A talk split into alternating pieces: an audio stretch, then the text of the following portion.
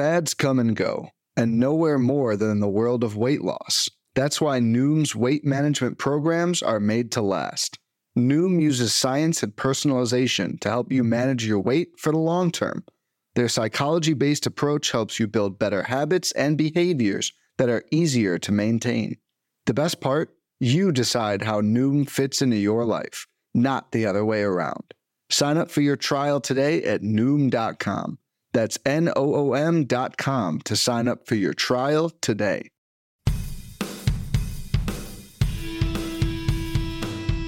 How's it going? And welcome to episode 96 of On the Wire, proud member of the Pitcher List Podcast Network. Follow the pod on the Twitter at On the Wire Pod. Of course, if you're listening on a platform that allows ratings and reviews, please take a second to let us know what you think. I am Adam Howe. You can follow me on the Twitter at 80grade. That's all spelled out. And I'm once again joined by Kevin Hasting, who should be followed on the Twitter at Hasting Kevin. And we've got this is part, I guess, two Kevin of our like little podcast marathon that we're doing. which we recorded with with Rob over at the Pull Hitter podcast last night. We're recording right now, and then we've got our part two of this little series, our streaming series, recording later on this afternoon. We'll be putting these episodes out back to back. You think you'll uh, you'll get sick of me at, at that point? Absolutely not, man. We're talking baseball. I'm in. All right, we got lots to cover, and we got luckily all three of these, two of ours, and then with Rob, we've got some great people to talk about it with. Today, we're going to be talking strictly about streaming hitters versus streaming pitchers. We'll be hitting on the pitchers in a in the next episode. For this one, we brought in some big guns who knows all about maximizing plate appearances and at bats through streaming hitters and, and drafting as such. And that's Steve Weimer, regular contributor over at Baseball HQ. He's got some things in the forecaster. Also contributed at the FTN draft guide as well. He's one of the hardest working in season fantasy players you'll ever come across, and it shows in the results of his NFBC history. We're going to pick Steve's brain a bit about how what that work he does put in when it comes to streaming hitters throughout the season. But before we get into all that, Steve, just thanks, man, for taking the time and uh, being here with us. How you doing? That's my pleasure. I'm doing well. Glad to be here. Yeah, appreciate the invitation. Yeah, talk. Can you give whatever reason somebody's not familiar with your recent success can you walk through everybody your how i put this like your trophy chest of the last two years or so in the especially in the nfbc and the work i alluded to and the success that you've seen okay man you put me on the spot a little bit yeah, sorry that, but, uh, that wasn't so, in the sheet did you bring um, so your resume steve yeah, yeah. I don't. I would not prepare a full resume, so the things that are easy to remember. Um, are that in 2021, I was second overall in the draft champions. And then last year, I got second and sixth in the main event. In neither case was I close at all winning. They were both settled weeks in advance. And I think the main event, I moved up a bunch the last weekend. There's second through like 10th or 12th was all really tight. But yeah, I was lucky to cash in the overall in both of those the last two years. Yeah, it's uh, nothing. Is, whether you're not you were in in the running for first, as you say, but it, it doesn't matter. Like th- those three accolades in the last two years are enough to to realize that the work you're putting in, both in a draft and hold and in FAAB Leagues, the main event, one of the biggest ones, it, it speaks volumes. So we'll get into that all the kind of strategy that you utilize to, to show that kind of success in a little bit. But for now, we do have some news. We're going to hit on some recent signings, specifically hitters, to stay in tune with what we're talking about in the episode. Not major signings. Most of the major signings have already happened, but we these things can work their way into our fantasy relevancy throughout the course of the season. So it's good to just be aware of what's going on. To start off in Arizona, Kevin, the Diamondbacks signed Evan Longoria to a one-year deal and I loved seeing from Diamondback quote fans being all pissed off about it. But really, when it comes down to, I think it was a four million dollar one year deal. Can't really see from a baseball perspective why that's a bad thing to have a veteran presence on your team like that. But what kind of fantasy relevancy can we hope to expect from Longoria now that he is in Arizona? What's intriguing to me is we've seen other moves similar to this from Arizona this offseason. And each time one of these moves occurs, I go to roster resource and the newly signed player is slotted in at designated hitter. And another signing happens, things get shuffled around, and the new guy is listed as the new designated hitter. And that is the case at the moment with Evan Longoria. I think, of course, it boils down to health. We've got just about half a season out of Longoria the past two years. And when he's in there, he's still performed, especially in the power and home runs and RBIs have been there over a half a season, the last two seasons. It's still there. So if he can stay healthy for any stretches, he's definitely someone that we could want in our lineups. It's just that there's this is one of those moves that it's going to be difficult to really pinpoint for me until we see what they're doing in spring training and how he looks health wise in spring training. But I think it's an intriguing move. And in stretches where he's been healthy over the past two seasons, he's still been really good, especially in the two main power categories. Steve, are you? I'm gonna put you on the spot here too because I didn't put this in the notes, but I'm mm-hmm. curious for this take of this signing are you assuming or afraid that this Longoria signing is going to hurt the playing time of anybody else in the infield, obviously, especially at third base for Arizona at this point that you might have been targeting prior to that? Yeah, so I think it's could potentially impact Josh Rojas. Right, that's the most obvious impact. At the very least, I think it would be a platoon, and I've never really been in on him. I haven't paid close attention, but it seems like Arizona is not like super committed. Like they benched him in September there's a quote from the manager about working on defensive fundamentals, which isn't like super encouraging to hear. They're bringing in these other bats. I don't know. I would be wary of counting on too many plate appearances from Rojas.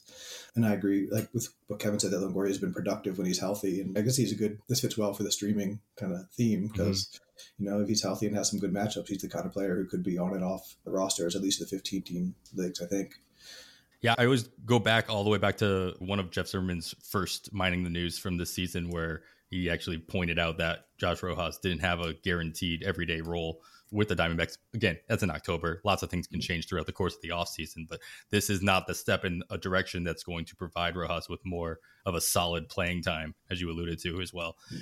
All right, Steve, let's go to the Yankees. They made another deal, a non roster signing, though, of Willie Calhoun. He signed a non roster deal that in- does include an invitation to spring training. We will see a lot more of these signings happen in the next month or two. Can you see Calhoun actually winning himself a roster spot on, on, on, the Yankees and becoming fantasy relevant in New York by opening day? It's hard to see. Maybe winning a spot, becoming fantasy relevant was a bit a bit tougher. He could be there's some pedigree there, right? He could be like a good watch list guy if he's hitting well in the spring and there's buzz around him. Then maybe could be worth an ad. I was checking his numbers. Like when a lefty goes to Yankee Stadium, you check their pull numbers, and his are pretty low. He's not historically been much of a pull hitter, so that's another thing to look for. If he is like talking about working on his swing and trying to pull more, and then that shows some results in spring training, then maybe. But there's a few ifs there, and uh, I think he's got a few people to leapfrog if he's going to get even like a strong type platoon role. Kevin, are you looking at any options like fourth outfield options for the Yankees just based on, especially if they're a lefty bat? Does that interest you enough to take note of this signing? They also, the Yankees also signed, I think, Billy McKinney to a minor league deal with an invitation as well. Spent a little bit of time with the team last year as well. Just fact that he's a lefty and he has the pedigree, as Steve said, is this enough of an interest for you to keep an eye on Calhoun, or is this not a situation that you're paying much attention to? I don't think I'm paying too much attention yet. I think it, it, would be worth keeping an eye on if it does begin to appear that he may get some of that playing time. But I think these are depth moves right now, and I don't think the Yankees are eh, hoping they need him. I think it's just a depth piece, and they hope this move wasn't necessary, and they don't even have to pay much attention to him, let alone us yeah, I think a lot of things would have to happen. And there are things that could happen. They got some older guys that have had injuries in the past. So something could come up where then he would become interesting, but I don't think we're at that point yet. All right, another guy that probably everybody's not too interested in, but Kevin, I'm going to start with you for obvious reasons here. Ryan O'Hearn got DFA'd by the Royals. He ended up being traded for cash, so the figurative bag of balls, to Baltimore can he carve out a spot or I, I have this fear that Ryan O'Hearn is going to be like the next Lewin Diaz who just gets DFA'd, signed for cash, DFA'd, signed for cash, and then for the next all the way up until spring training until he finally finds something. Am I wrong on, on that assumption, or what's your take on Ryan O'Hearn being in Baltimore now?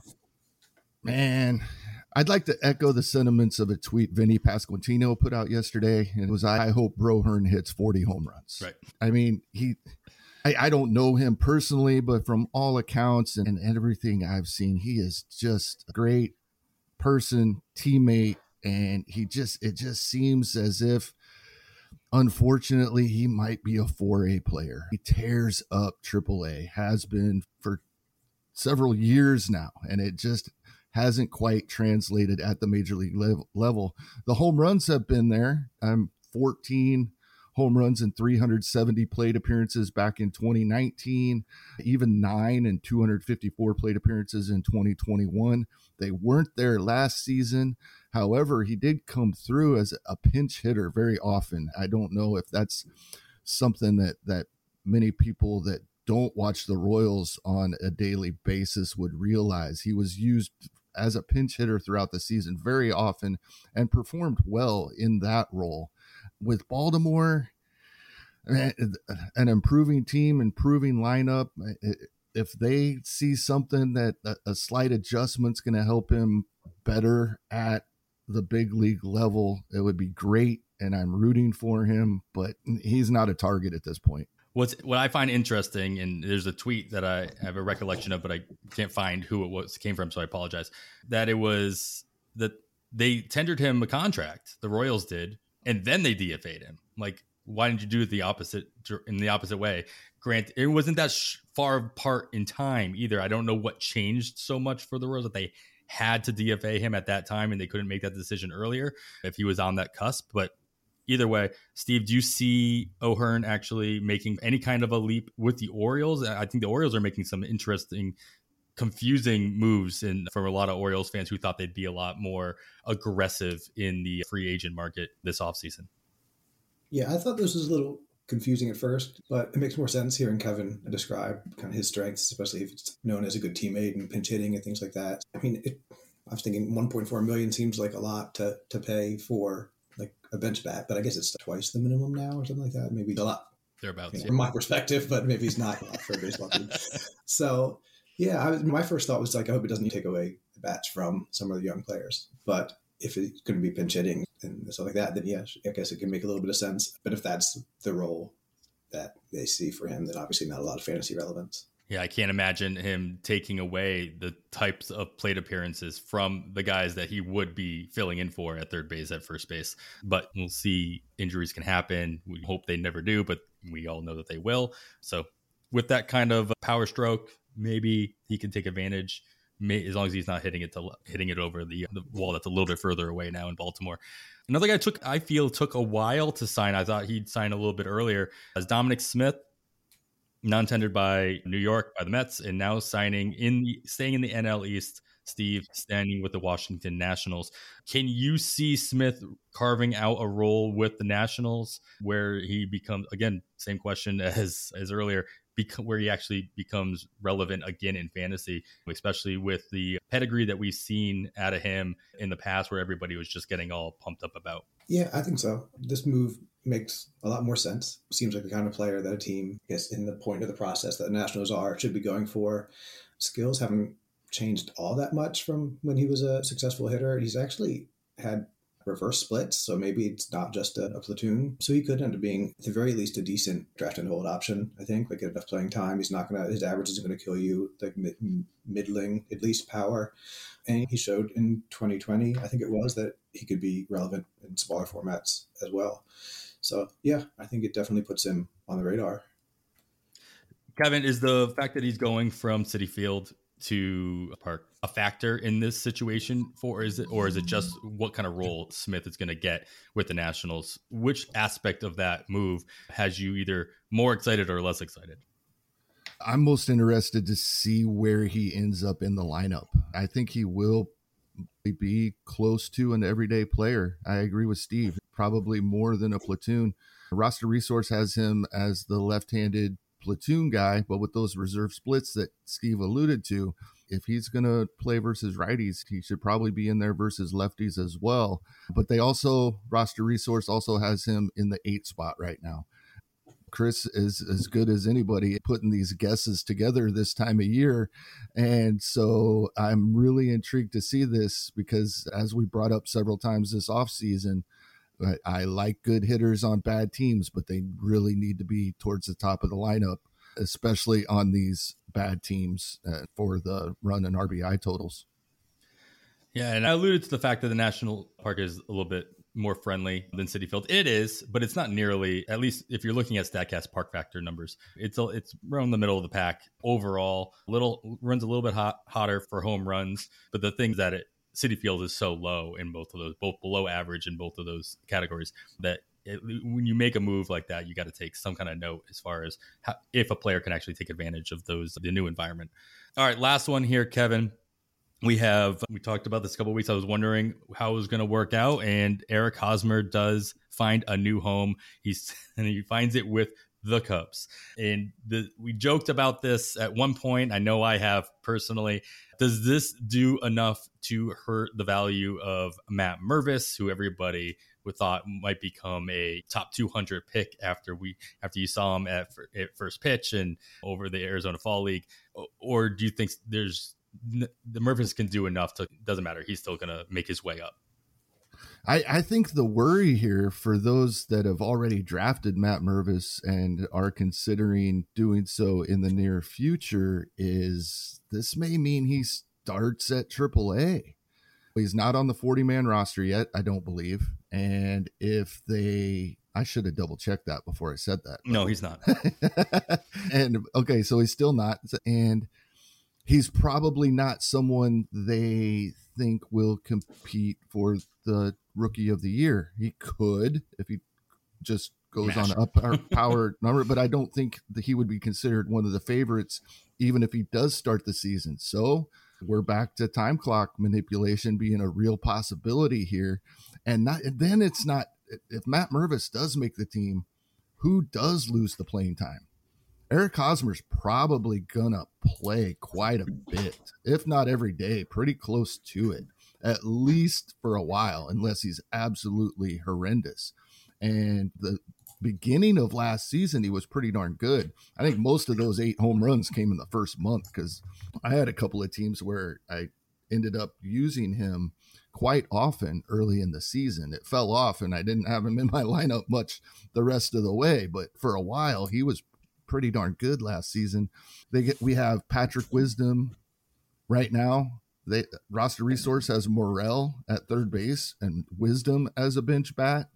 This could affect all kinds of players up and down this lineup. Mervis, Morel, Wisdom, as I said, right now is a bench bat. They got one of our favorites there, Zach McKinstry. I'm still hoping he he, he turns into a, an everyday big league ball player. So I this kind of affects quite a bit, but we don't know in which direction yet. My hunch is Mervis starts the season in AAA. Wisdom is in there as the designated hitter. Morel struggled towards the end of last season or a lot of the second half after being so good when he first came up. He could lose playing time. There's a lot of different moving parts here that could be affected more than just Matt Mervis. But my hunch is with this move, I could see him starting out in AAA. The thing about Mervis and the whole rookie of the year thing that you brought up, he I don't know that he's going to qualify for the extra bonuses. He's not. I don't have Baseball America's top 100 up in front of me, but the pipeline, he's not on the pipeline, the MLB's top 100. And I know to qualify, players have to be on two out of the three of those major uh, prospect rankings to start the seasons maybe MLB pipeline could update it and just throw him in 99 some right before the season. I'm not sure. Um, I'm sure there's some manipulation that could happen in that realm if the Cubs want to scratch someone's back over there. But he might not be he might not qualify. So that's might not even be like an added incentive to put him at in opening day status. Steve, in any of your earlier drafts, have you been have you been taking a chance on Mervis? And the other side of this is Eric Hosmer. Can he actually be he's more than likely going to play on a regular basis at first base for the Cubs. Is this a is this an environment in which Hosmer can actually get back to some kind of again fantasy relevancy. That's the theme of this news cycle for us this week. Yeah, I think draft and hold relevance, right? If he's playing and he's never, I don't think he's my perception of him, but he's never really had a bad average? So he's not going to hurt you if you need to fill in. My understanding of his like contract situation is he's getting paid the same regardless of where he signed. So the assumption that everyone's making is that he was going to sign with whatever team is going to play him. That's what he was negotiating for, some kind of assurance there. So if that's right, we can assume things can change, but he should at least be in the plan to get pretty regular playing time. Yeah, I don't think anyone should be excited about drafting Eric Hosmer. That's been true for um, the last couple years. but, uh, but still, someone should draft him in these deep leagues. So yeah, yeah. the I, I haven't seen it, and I asked this question before because he got DFA'd and he signed quote a new contract with the Cubs. I wonder if he still has his, or if he was able to negotiate his no trade clause, which he had. It got activated when he got traded to the Red Sox. It was partial no trade clause. It activated into a full no trade clause. Obviously, they get around that by just DFA and just cutting the guy and signing with whoever he wants at that point. So I'm curious to see what the Cubs end up doing with Hosmer because that deal still has another at least another year on it on top of 2023, I believe obviously they're just paying the minimum and maybe that saves the Red Sox some money because they took on that minimum, which the Padres are picking up the rest of the tab of his contract. That's more me just wondering into the ether. I'm not looking for an answer from either one of you guys on that mm-hmm. one. just more, hey, if anybody's listening and you know the answer to that, tweet me and let me know. All right, guys, I think that is enough barely noticeable news items that we can go over this week. We're going to get into the art of streaming hitters in just a bit with Steve right now we got to take a quick break. When it comes to weight management, we tend to put our focus on what we eat, but Noom's approach puts the focus on why we eat, and that's a game changer. Noom uses science and personalization so you can manage your weight for the long term. Their psychology based approach helps you build better habits and behaviors that are easier to maintain. And they help you understand the science behind your eating choices and why you have those cravings. Noom's personalized courses are easy to follow and will help grow your confidence with tools you can put into practice on day one. The best part? You decide how Noom fits into your life, not the other way around. And based on a sample of 4,272 Noomers, 98% say Noom helps change their habits and behaviors for good. Try Noom today and see the results for yourself. Sign up for your trial today at Noom.com. That's N O O M.com to sign up for your trial today. All right, we are back. Of course, you're still listening to On the Wire. I am Adam Howe, joined as always by Kevin Hastings, and we are lucky to be joined by Steve Weimer here with us talking about how we talk how we maximize plate appearances and at bats throughout the course of the season in through the art of streaming hitters. And Steve, obviously, we want to pick your brain about it. You've been pretty vocal about the kind of work that you put in season to get as many plate appearances in, streaming the hitters in the right situations. Can you talk to me about, first off, the difference between your strategy in when the free agent pool is a little bit more robust in a 12 teamer versus your 15 teamer so in your online championships or versus your main events or any other 12 teamers that you might play in versus any other 15 teamers so I actually haven't played in a 12 teamer for a few years now. But uh, last year, Jeff Zimmerman, I don't know if you saw it, but he did a study for Fangraphs looking at trying to identify the replacement level in a few different formats. And he did the 12s and the 15s. And his method, as I understand it, was to find the players that were added and dropped the most over the course of the season and then figure out what their stats worked out to on a season long basis. And it's up at Fangraphs, but the most striking I guess, difference between the two formats was that average and steals were more readily available in a 12, which which makes sense, I think. So if that's that still holds, then I'd say it makes it more important to to target those in the 15 team format, right? Because they're not going to be available in season.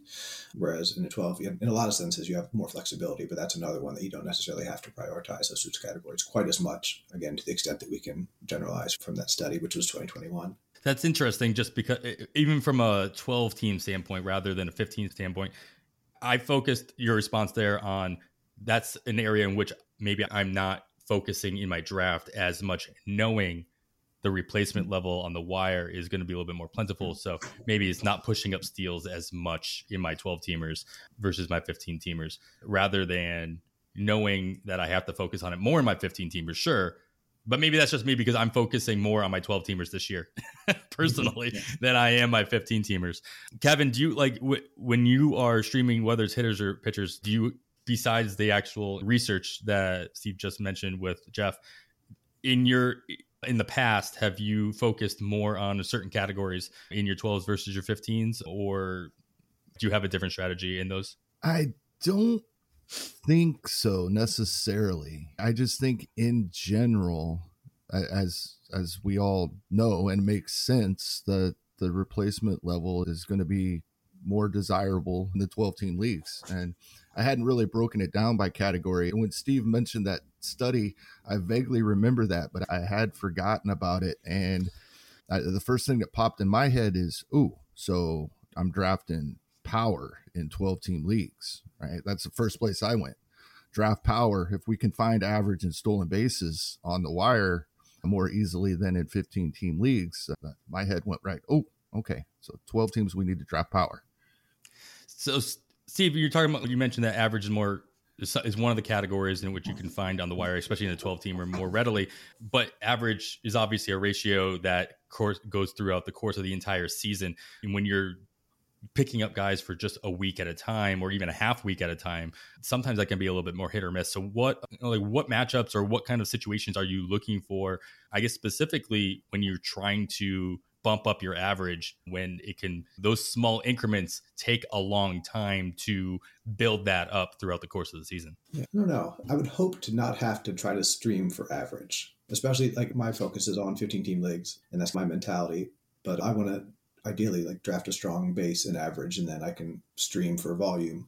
Um, but if you're in this situation where you have to using like weekly projections is a good it's a good way to start I know you guys are big on park factors, and mostly we talk about home runs, but there are park factors for mm-hmm. hits and also even just strikeouts you can look at. I assume the two are related, but some parks are better for strikeouts than others. And if you just want to get a player who's going to play a lot, so you're really confident that in whatever period they're streaming him, they're going to get at least two thirds of the starts, whatever, and then uh, not strike out. That's the best combination for to, for making an impact on average, right? So to the maximum number of bats where they're putting the ball in play. So yeah, looking at the ballpark, looking at the matchup in terms of pitchers that have a lower strikeout rate, batter to the lower strikeout rate, and trying to find a good combination there where you can hopefully rack up good, whatever it might be, like five for twelve weekend or something like that. Whatever that a few times a month, and you get an impact. You talk about obviously strikeout fact, park factors with strikeouts and hits. How much are you putting into whether or not a guy is going to go? You might go you might have 15 plate appearances or so, but if he walks five or six times, that's not doing much for your average as well. Are you playing? Are you looking at? We had this conversation with Rob on Pull Hitter the other day about the interest of if a guy walks too much, he actually is going to do more harm than good in in the average category. Is that something that you're looking at? Not really at the level, at, the, at like a season long level for sure. And but if I'm looking at somebody for a week or half a week, I'm not saying I shouldn't consider it, but it's not really at the top of the list of the things that I'm looking at. I'm going to spend a lot more of my time making sure that they get the plate appearances than whether that plate appearance is going to end in a walk or an at bat, because I don't even know what good walk rates are. But right, so like bad walk rates are like what five percent and good is ten percent. So the chances of it making an impact over a weekend, I guess, would be pretty low. Again, it's one of those things in the aggregate it can add up. So the more if you're streaming three roster spots instead of one, then all of those things can become more important over the course of the season, even if they're not in any individual like weekend or lineup period, easy to predict and put a lot of weight on. This goes back to Kevin, what you mentioned in our last episode it's how much work do you want to be able to put in to your teams when it comes to not only roster construction, but also team management and lineup construction throughout the course of the season, both twice a week, and how much you want to be paying attention to the matchups. And I venture to guess, like you said, Steve, it adds up. And so if you do have a matchup of a guy who has a high walk rate, going up against a, a bunch of pitchers that have a high walk rate, I would venture to guess that's going to be an area in that if you do that too many times, it's not going to help you enough in the average category. But it takes a lot more effort and work to do that in in especially if you're in multiple leagues and you're uh, you're not you just know that about yourself. You have to know that about yourself, whether or not you have the ability to manage that in that way. Before we get into my, I want you to talk to me about. You said you had your success in both the main event and the draft champions. The difference between streaming hitters in a draft and hold versus a FAAB league where you can continuously make moves throughout the course of the season, and how does that factor into your draft strategy in a DC? Are you focused more on your when you're when you get to your bench picks and you're filling out those two or three or four second basemen? Are you looking for guys that are going to that you feel like are going to play more often, or are you looking for guys that you think you can manipulate? the platoon splits or reverse splits or whatever in such a way in season that you can get the most out of them. Yeah. Um, probably a little bit of both, but leaning more towards the playing time and having people on the bench that you can use to fill in for injuries, or if you're really lucky, you can actually like have some choices to make, like more than one healthy person for each roster spot and play matchups a little bit. In draft and hold, like the volume is king on the hitting side a little bit less than it used to be, just based on 2022 versus 2021. I think that's something that, that Rob's mentioned as well. And it was one of the things that I did in the forecast. was looking at the correlation between at bats and total hitting points. And it went down a fair amount this past year. And I think that makes a little bit of sense. It could partially be random, but I think the offensive environment helps to explain it, right? Whereas with a bouncy ball, anyone who plays a lot is probably going to volume their way into some home runs and some mm-hmm. counting stats. And to the extent that the ball is dead, it's more about skill than just playing time to, to get those stats. So I think volume is still really important in the draft and hold, especially, but not as important as it was a few years ago with a live viewer ball. And I think Kevin said on the, I think it was the last episode you guys had, like the market is getting wise to that. I think those kinds of hitters that you can expect to play. They're not great, but they're like your Eric Hosmers or whatever. You can expect them to get some playing time. It feels, I haven't studied this, like the test the ADP of a certain player type over time, but it certainly feels like they are in more demand in drafts, at least in draft and holds. So I think it's still really important to have the volume, to have hitters on your bench that you can expect to play pretty much full time because you're going to get injuries, you're going to need them. But it's a little less important than it used to be in terms of the correlation between volume and hitting points, and it's more expensive to acquire those kinds of players, right? Because people realize their value. So it does change the calculus a little bit, right? If everyone's paying up for those, like Kevin said, then maybe you need to and zag, I guess it would be a little bit, and there may be a market inefficiency in terms of those players that are in a platoon, or maybe they're prospects where their playing time is a little less certain, but could be better on a per plate appearance basis so I think it makes it interesting, right? It's this, mm-hmm. the formula is always changing, right? In different ways, the market is changing, the offensive environment is changing more than perhaps we'd like it to, and I still think the volume is important, but it's not as simple as it was a few years ago, where this is clearly like the path to success is to take advantage of the fact that everyone else is going to be drafting prospects that aren't going to play, and you just gobble up the veterans with big contracts who are going to play, and you'll beat those people in at least the four hitting accounting stats, and it's again, like you can't, I'm not saying totally go away from that, but it's a little bit more nuanced than that in at least last year. And I expect it to be for this draft season as well. Yeah. Two or three years ago, I was that person that everybody was beating up on because I couldn't help myself but to pick up the shiny new toy later on in drafts that I thought might make their way up. And maybe they did. They didn't get that kind of, they didn't get the playing time. They didn't, it doesn't matter how good they are if they're not on the field and so I was I was definitely in that group and made my adjustments last year and hopefully zigging and zagging at the same time going into 2023. Kevin, is there any other clarifying point that you want to make on that point that keeps getting brought up over and over ever since you made it between Rob and now Steve? And this isn't directed at Steve's work, of course. but uh, it, yeah, I think you made a good point on with Rob, and I think it's worth clarifying your stance on that aspect. Yeah, I think the clarification I made when we were on Pull Hitter Pod that I believe's coming out oh will be out by the time this episode we're recording is out. But yeah, I think I to clarify, I think this is more of a draft season aspect that I'm looking at that I think there's inefficiencies here and an opportunity to get some value on some of these players, especially strong side platoon players especially as I foresee more teams transitioning to playing more matchups. Like we, we all know it was Tampa. We've seen the Giants do it quite a bit.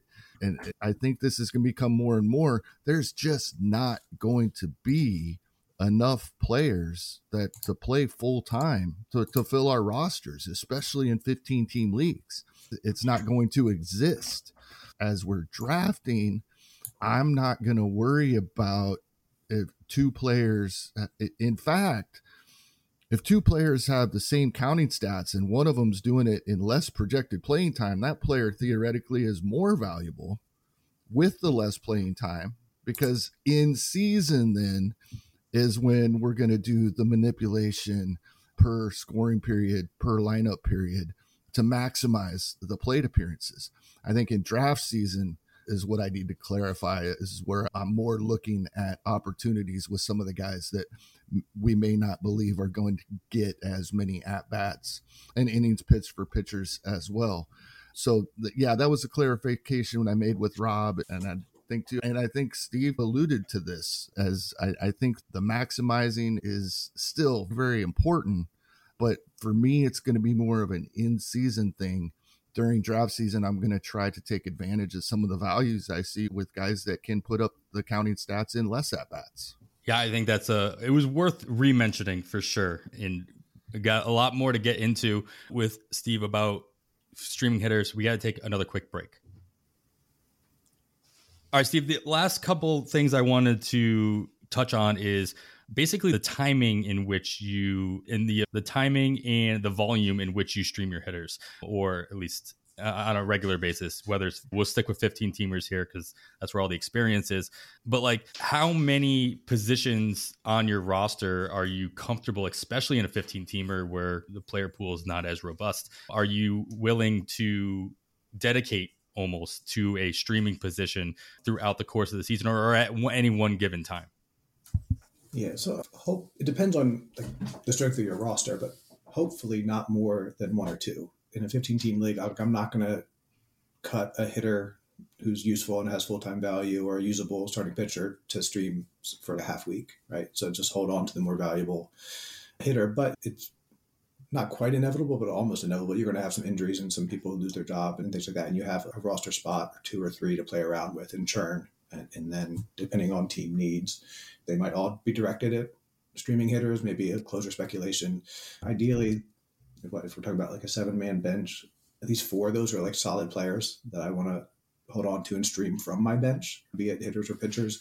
And at most, kind of three of those spots that are churning. Like I said, probably at least one of those streaming hitters, but it all depends on what you get. Like sometimes you just luck into a, a draft where you end up with like 16 or 17 like full time valuable hitters. And then it becomes less necessary and you've got the flexibility to use that roster spot, which is a hugely valuable resource, especially in a 15 team league like that. Each roster spot is something you want to hold on to and be very thoughtful about how you use any given week.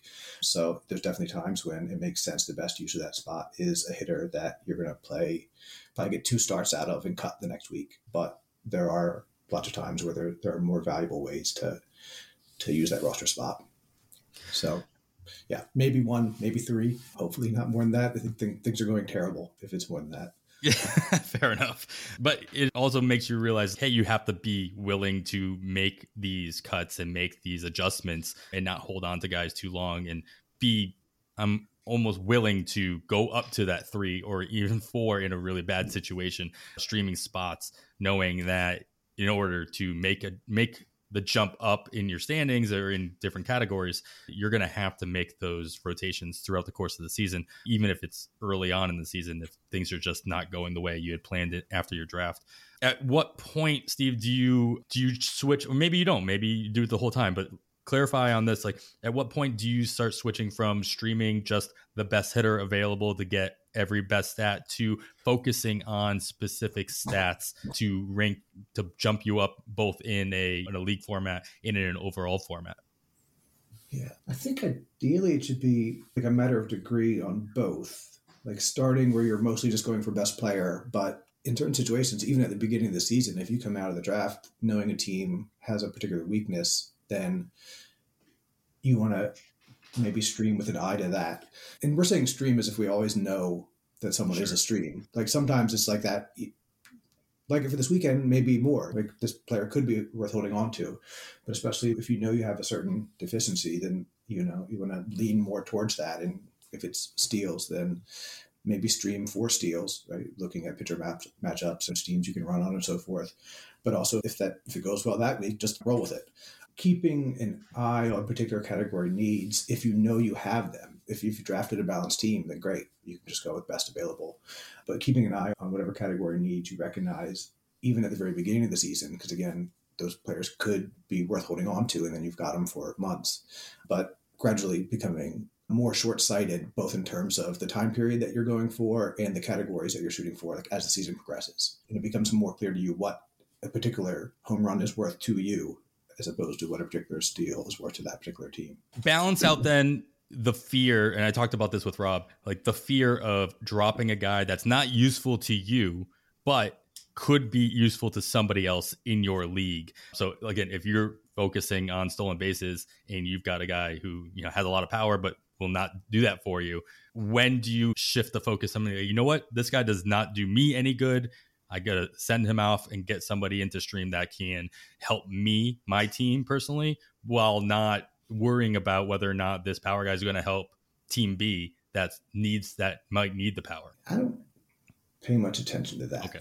Maybe I should, but I'm usually focused on my team and how it projects to do and what I need. And I guess if it's late in the season, it's, it's hard to predict, right? If you there's 14 teams that can pick the person up, so I think it'd be very easy to to overly focus on the worst case scenario, which is that the one team who would most benefit from this player and hurt you in the standings is the team that gets them. I guess later in the season that becomes easier to predict as you see who has FAAB dollars, who's still active, what the categorical needs of each team are. But I think it'd be a pretty rare situation where I really put too much weight on that. I think, yeah, just that even if I'm trying to think this through, but the points for you are just as valuable as holding I guess preventing points from someone who's chasing you, right? It sure. all up in the standings the same. So if that would put it on an equal weighting then or equal footing, but then you need to take into account the probability. Like you know who you are going to roster and start, but you don't know necessarily what the opponent is going to do, who's going to pick it up. Someone else might outbid them. They might not use them, even if they do get them. So I think it's just there's more it makes more sense. There's more certainty to look at the things that you can control as opposed to what if scenarios with opponents. For the most part, again, there could be exceptions, right, where you really are down to the wire in a person's tendencies and their needs are very glaring, so they are going to go big on the speed guy if you drop them, right? But again, maybe that's the weekend where they're like out with their family; they don't come any bids. Right? So it's just uh, it's. I find it really funny to think about. We talk about baseball players and we talk about what they can do in a new environment, what they can do with a different matchup, in the intricacies of their swing path and what have you. And it translates really, it translates in a lot of ways to a high stakes fantasy league as well. There are a lot of other variables that go into managing your team and picking the players that you want to pick up while worrying about what your your opponents are doing at the same time that there are a lot of aspects of a player that maybe they make an, an effect on how they perform, but we don't weight them as highly. We talk. There are some people that talk about you don't worry about park, park factors. They don't worry about this. They don't worry about that. They're not making a much of an impact in their decision making. And I think that the intricacies of a fantasy league are very similar in that respect. There are aspects that are going to make an impact, but maybe they're just not worth waiting, waiting too much on as the season goes on. And you hit that a little bit right there in your response. So I appreciate that. Kevin, is there anything else that you keep in mind when you are, as you said, this is going to be a focus of yours. The season is focusing in season on maximizing those plate appearances or those at bats. Is there any other additional uh, tendencies that you'll be utilizing throughout the course of the season that, besides the obvious the platoon splits that you're talking about earlier, that are worth discussing? I, I think just being careful with ratios. Steve was talking earlier in the aspect of improving batting average, not really something uh, that he one hopes it doesn't need to happen because that's going to be a focus in his draft as a nice batting average base but and then typically not being enough at bats to to really help but on the flip side i think if we do get to that point where steve mentioned you hope to not get to where you're streaming three guys in, in a scoring period then you really got to be careful because if we have our catcher two, and we don't worry about his average because that's all catcher twos. And then we're throwing a couple of guys in here and there to early in the season that were ah, oh, it's just a few at bats, it's not going to hurt me much. And the next thing you know, you're streaming a couple of guys like this each and every week. All of a sudden, you got one and a half or two Joey Gallos in your lineup on a regular basis without really realizing that's where the point you've gotten to. So I think just uh, being careful and paying attention to the ratios, one other aspect of this that I try to keep in mind. All right. Well, I think we picked your guys I picked your guys' brain a little bit enough on the aspect of streaming hitters. So let's talk about some player situations. And we're gonna I'm gonna pl- we I'm gonna bring this game back that we played last year a little bit of a couple episodes. I call ask or avoid stream keep. I'm gonna give you guys three players. These and the players that I'm choosing where we had two on on the wire listener leagues that have completed. Actually, by the time we're done recording this, Kevin, we'll we'll be starting the third draft. Kicks off at noon today on Thursday.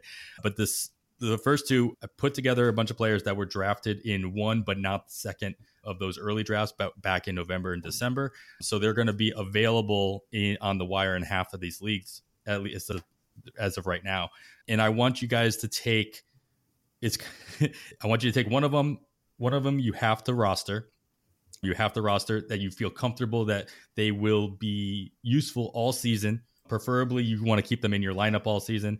The second player of this threesome, you'll be you'll stream throughout the course of the season, assuming that they are available on the wire and they don't hit a hot streak and get picked up by somebody else. And then the third one is the guy that you would end up avoiding all season, regardless of what you think you'd be avoiding throughout the course of the season. Avoid stream keep. Steve, I'm gonna keep I'm gonna kick it off to you here. I'm gonna go with some outfielders. These are all these outfielders are over the age of 30. And like I said, they've been drafted in half of our listener league so far. And those are 12 teamers. And so these are going to be guys that more than likely to be drafted in just about every 15 teamer, even with FAAB. Maybe they don't stay on your, they maybe they still end up streaming in that capacity. But right now, we're just going to focus on 12 teamers, just a little bit more relevant player. We have Jorge Soler in Miami, Charlie Blackmon still in Colorado, and then Avisail Garcia are the threesome here. Which one of these guys are you avoiding all season? Which one would you be streaming all season? which one would you feel comfortable rostering throughout the course of the year? Do you think? I'm going to stream the Rockies hitter. so I like that you started off with an easy one there. There we go. I give you the softball. yeah. So I looked at Charlie Blackman's home stats last year project to like full season of 80 runs, 18 homers, 85 RBIs, 284 average, right? That's the pace he, he hit home, which is basically like Xander Bogaerts without steals. If I can stream that from the wire, I'll do that. Sorry, do you want? Should I go all th- through all three or okay? All right, keep Jorge Soler. Skills were mostly the same, I think, last year. So if he's healthy, he'll be worth having. And then by process of elimination, affording Avi Garcia, which is a little sad because I had a lot of Avi Garcia. And I've always liked him, but uh, unlike Soler, his skills did look a lot worse last year, and I'm less confident about him being useful throughout the season. Yeah, I made sure to give this one to you because I wanted to keep the Rockies hitters away from Kevin. As we all, you know, heard Kevin talk about Rockies hitters a couple episodes, but Kevin, I will ask you about Blackmon in the stream in the fact that Steve picked him to be a streamer. Um, would you be more likely to roster Blackmon all year and then stream him, make, make him a team streamer, knowing that not risk somebody else wanting to stream a Rockies hitter off the wire and get as many of those at bats as you can? As you mentioned, at least before, you can manipulate your NFBC, you can manipulate it so you can still stream on your own team and get those at bats from Rockies hitters. Is that something? Which direction would you end up going? The fact that it's Charlie Blackmon makes this closer to, for me than it would be with any other Rocky. I just think it's the fact that he's been in Colorado so long. He's the veteran that understands maybe a little better the adjustments he needs to make when they go on the road. he had almost half of his home runs on the road. He had seven on the road and nine at Coors last season, and he still hit 241, which is not great about league average for batting average these days, but far better than other most other Rockies would hit on the road. So it is a little closer for me, but in the end, I would roll with the exactly the same way Steve laid it out. All right, Kevin, then I will give you the youngsters in the outfield that went undrafted in half these leagues. So these are outfielders who are under the age of 30, got drafted in one out of the two completed leagues so far. We have Brandon Marsh, we have Dylan Carlson, and then Chas McCormick. What order would you take these three guys with the stipulation that you've got to keep one all year round? You can stream the second one, and you can't pick up the third one all year. Since I'm debating between not using two of these players, I guess that makes the third one the guy I would keep all season. So that's Brandon Marsh. The other two, it, it seems crazy to say that about Dylan Carlson, but it's we haven't seen a lot of production from him yet. I'm a big post hype guy, so uh, something to pay attention to here. But I think Brandon Marsh going back to playing time, I think his defense will keep him in a very good lineup and he has shown flashes of giving us nice fantasy production, especially if they turn him loose a little more on the base paths with the new rules coming into effect in 2023.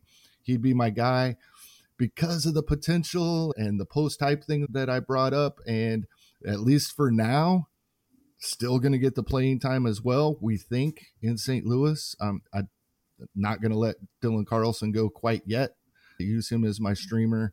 I like Chas McCormick. He's a fun player to watch play. I just think with Brantley coming back, him and Alvarez, one of them's going to have to be in the outfield if they want both of them in the lineup. And I'd be a little more worried about Chas, so I'd let him go. Yeah. What kind of thoughts do you have on that playing time, Steve? What what Kevin was talking about, obviously, his concerns with Carlson and McCormick is more about playing time than anything else, and that's why Marsh ended up being his keeper. But how much, when you're thinking about streaming a player, like Carlson or McCormick, does playing time come into account in this exercise specifically? Are you more worried about if you would you rather stream somebody you're not sure about playing time because you can just stream them whenever, but you might lose out on the guy that is playing regularly? So it's more of an upside play versus a, a guy that you think is going to play more often. Yeah, if you can keep him on the bench, I'd go for the upside. I'd go with Marsh there too. It depends on the rules of the exercise. If you have sure. to keep him in the lineup all year, I think Marsh is a little risky. Like he may be able to make a little bit of progress versus lefties, and, and the defense keeps him in. I think it's also possible he's in a platoon, but I definitely like him more on a per game basis. If you have the option of moving him in and out, then I think you're a more appealing player there. Yeah, and I think he's I don't know. It certainly seems like post hype and whether you're looking at the pedigree or like the statcast metrics like he's got the some of the building blocks there to take a bigger step forward than i think we would expect from carlson or mccormick at this point. So he's definitely the most appealing to, to roster i think. Maybe not start all the time. Especially in this environment we're talking about the 12 teamers uh, maybe he becomes a little bit more relevant in a 15 teamer when you, your options become a little bit more limited later on in your drafts. But I see what you're saying here. All right, let's kick. I got a threesome of free current free agents. If I'm, we hadn't talked about them today, so I believe that they're all still free agents out there. Steve, I'll kick this one out to you. And obviously, this is if you're drafting right now, not knowing where they are going to be playing. You don't know what their playing time is going to look like because you don't know the environment in which they're going to be in. But we still have on the market Jurickson Profar Elvis Andrus and Trey Mancini. Which one of these guys are you, you think that you'd be comfortable right now keeping on your roster all year round? Which one do you think you'll stream regardless of where they are, and which one you have less confidence in, no matter where they go, you're going to avoid? Yeah, so I think this is all. I think this is pretty much all about playing time for me, and I think Andrus is the most likely to have a full time job. He's been the most valuable in large part thanks to his defense the last couple years. So he's the one I'd keep if I have to roster him all year. We know what we're getting for the most part. It's not going to be the second half of last year, but it's not going to be too hurtful either. I guess I'd stream Mancini. He's got pretty significant splits, so he might be like be streaming against some lefties. He did fall, like he lost playing time last year on the Astros. I doubt he signs with a team like that. He should be pretty secure for playing time wherever he signs, but I think less so than Andrus. And then I'm avoiding Profar. Think I'm least confident in his playing time, which is still be it's a decent bet that he'll get close to full time playing time, but I'm least confident in it, and he really needs volume to contribute a lot of worthwhile stats. I think. Even we saw him out of last year. Even the difference between batting leadoff and not batting leadoff, even though he's playing on a regular basis for San Diego, made all the difference in what he was able to produce. So yeah, I echo that for sure. I am very curious to see where Mancini goes. All the rumors were had him going to the Cubs or at least negotiating with the Cubs, but now that they brought in Eric Hosmer, you got to wonder if you got to assume that's off the table. Maybe not. Maybe they find a different role for him, but I'm very curious to see where Mancini goes. I'm I don't think he is an overseas candidate per se, but he's type of guy that if everything else dries up, I wouldn't be totally shocked to see that. But that's usually my go-to answer for any of these guys that haven't signed yet. Well, that's always an option. Be careful. All right, we're gonna. I'm gonna. I'm gonna go. I'm gonna. I'm gonna end it here, Kevin. I'm gonna have you Steve, I want to get your take on these guys as well, but we're gonna go with some rookies. I'm not gonna, I'm not gonna, I'm not gonna do the stashes, and every, we're not gonna talk about catchers. I'm just not gonna talk about catchers. we're gonna talk about these rookies. Two of the three of these rookies do have some experience from last year, but they've kept their rookie status going into 2023. The third one here has not made his debut yet, but is expected to, if not opening day, very early on. And then we're talking about Alek Thomas in Arizona, Oscar Colas, who has not made his debut yet in Chicago, and then Esteury Ruiz, who now finds a home in Oakland after spending time in Milwaukee and San Diego last year. Kevin, which one of these guys you're streaming? Which one are you avoiding, and which one are you keeping all year round? Fortunately, I'm avoiding Alek Thomas. As of right now, it doesn't even look like he'll be on the 26 man roster for heading into the season. And that's not even taking into account what happens with some more of their young players and Kristian Robinson's legal issues may be cleared up here in a few weeks, and then he's back in the picture as well. So I just his performance last season, I he still could turn out to be a great Major League Baseball player, but I just don't have confidence in that for 2023 at this point. The guy I'm going to keep in my lineup is Esteury Ruiz, and he may not get the plate appearances, but I think he will to begin the season. And then, even if he's not in the lineup to start each game, he's still a threat to come in and give us what we're asking from him anyway later in the game. And that's it's all about stolen bases.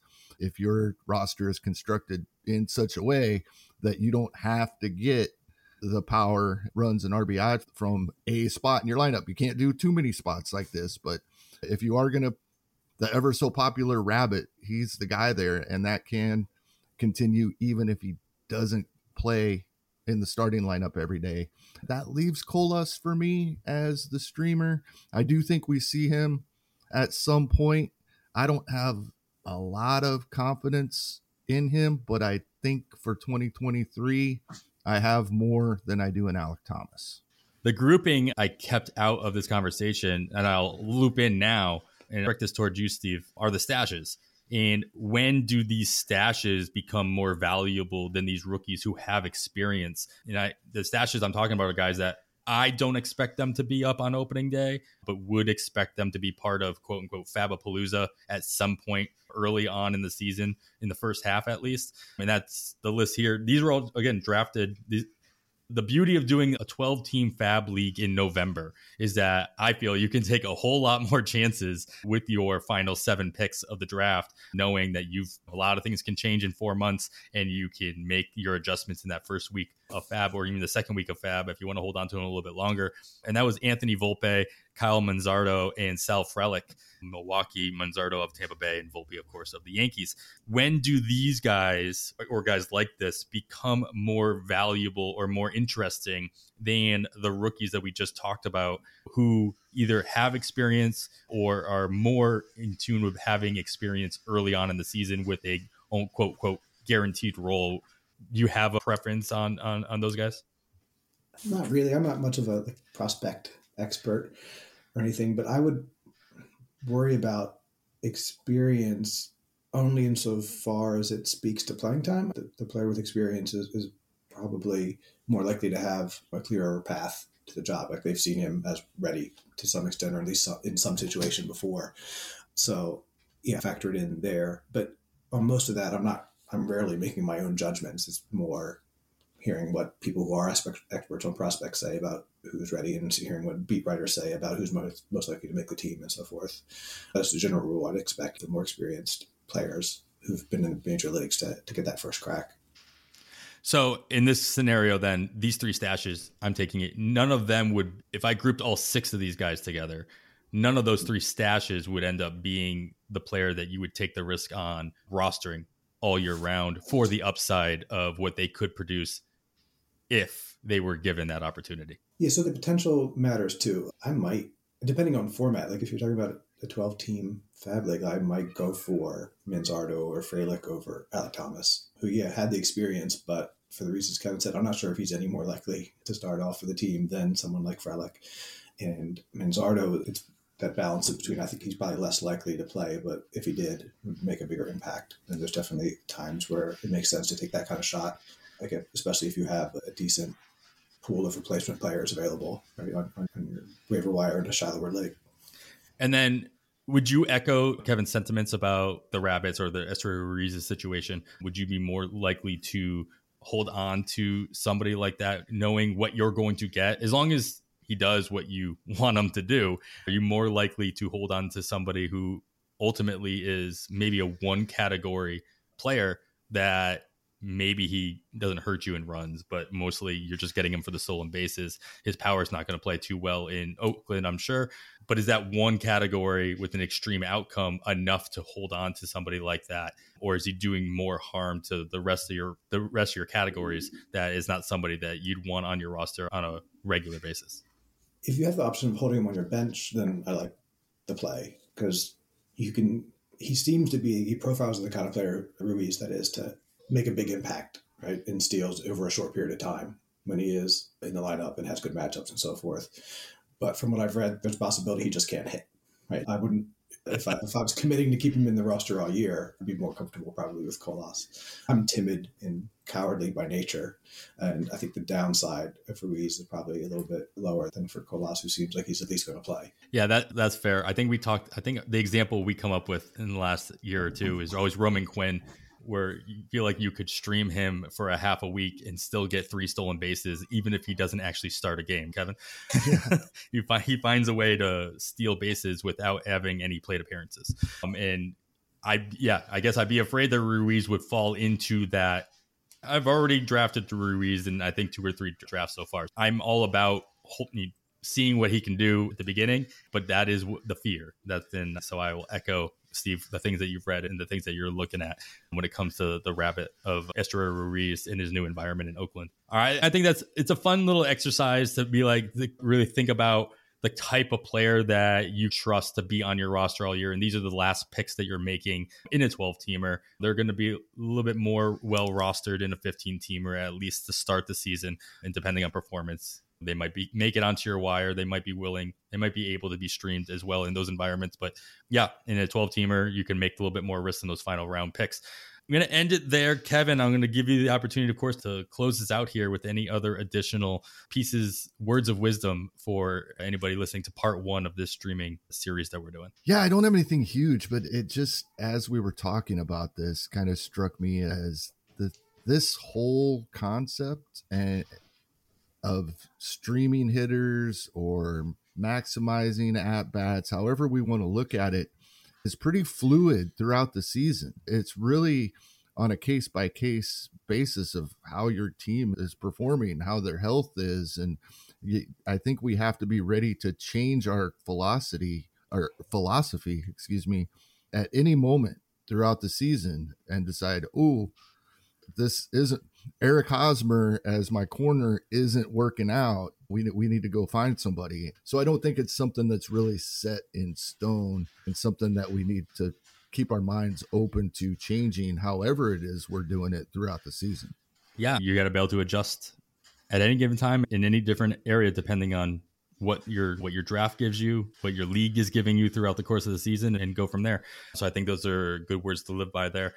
Steve, thanks, man, for taking the time and joining us. It's been an honor. Can you let everybody know who made it all the way through, where they can find you, where they can find you, anything else that you might be working on? I know you've got pieces in the forecaster, like I said, the FTN draft guide, anything else that you might be working on worth keeping an eye out.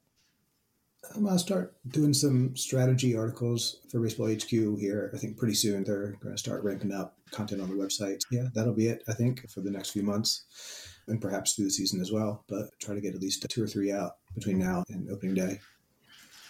Nice.